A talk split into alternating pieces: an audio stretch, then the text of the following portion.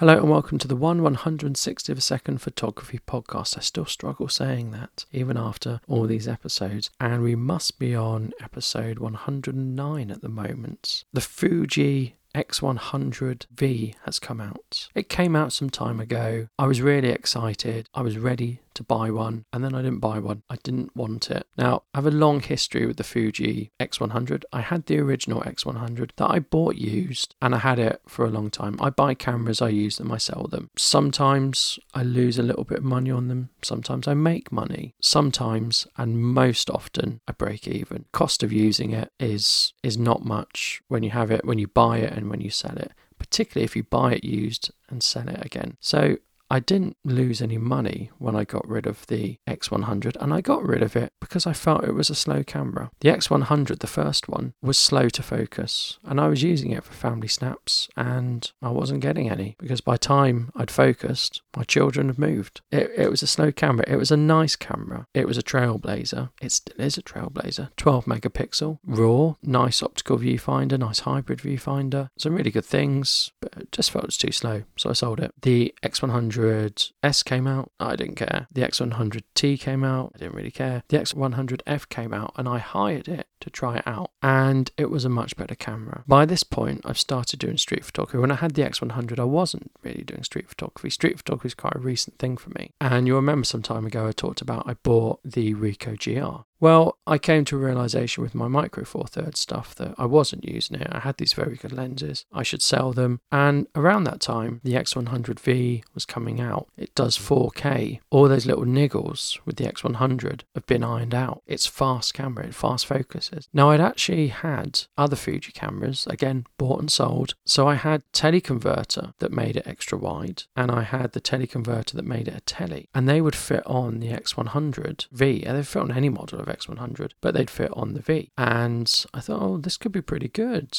I've still got them. I dug them out. They held their value, and I thought, right, I'll sell this kit and I'll sell that. And I'll, but I'll keep those because I want to get the X100V. Shooting in 4K will be amazing. The video looks really good. I know the camera will give me really good images. But it was like £1,400. It was a ridiculous amount of money. And if it was my only camera, maybe I could spend that. But I've got loads of cameras and I have cameras for video.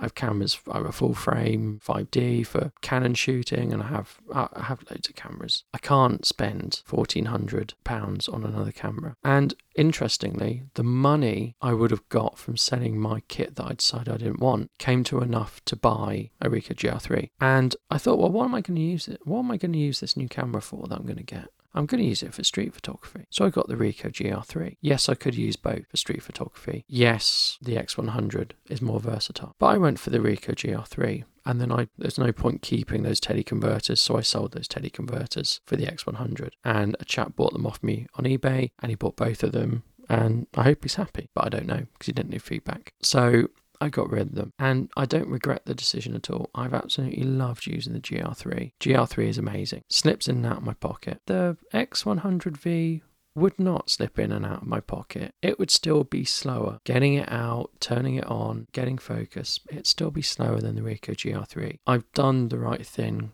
thing getting the Ricoh GR3. But that doesn't mean the X100V is not a bad camera. I still am pulled to the X100, but I'm more leaning towards the F simply because it's half the price. The X100V has some nicer things. It has obviously 4K, it has weather sealing. I think you have to add something in to get weather sealing. It has a new lens. The lens has been the same on the X100 from the first one to the fourth one. It's the same lens, so they redesigned the lens. However, I just can't stomach that amount amount of money for what I'd use it for. And you know what? At, even at the moment, I'm not doing any photography.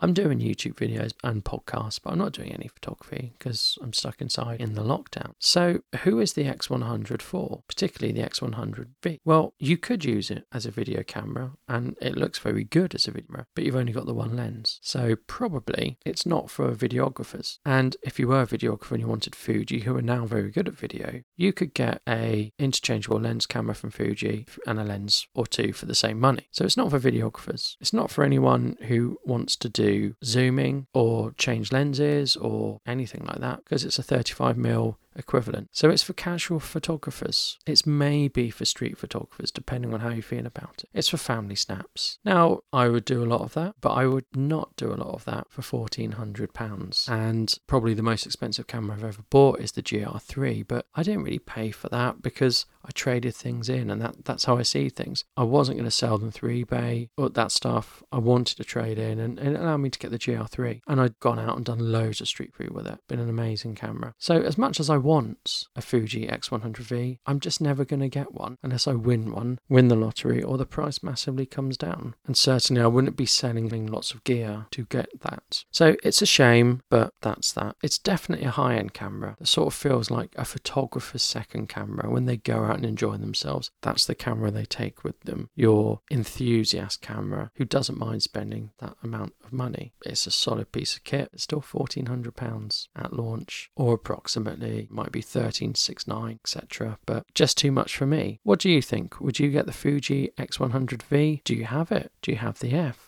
Do let me know. Do drop me a comment if you can. And don't forget, it would really help the podcast out if you could find time just to leave a review on iTunes. That help promote the podcast. Thank you so much. Stay safe, stay snapping, and I'll see you next time. Goodbye.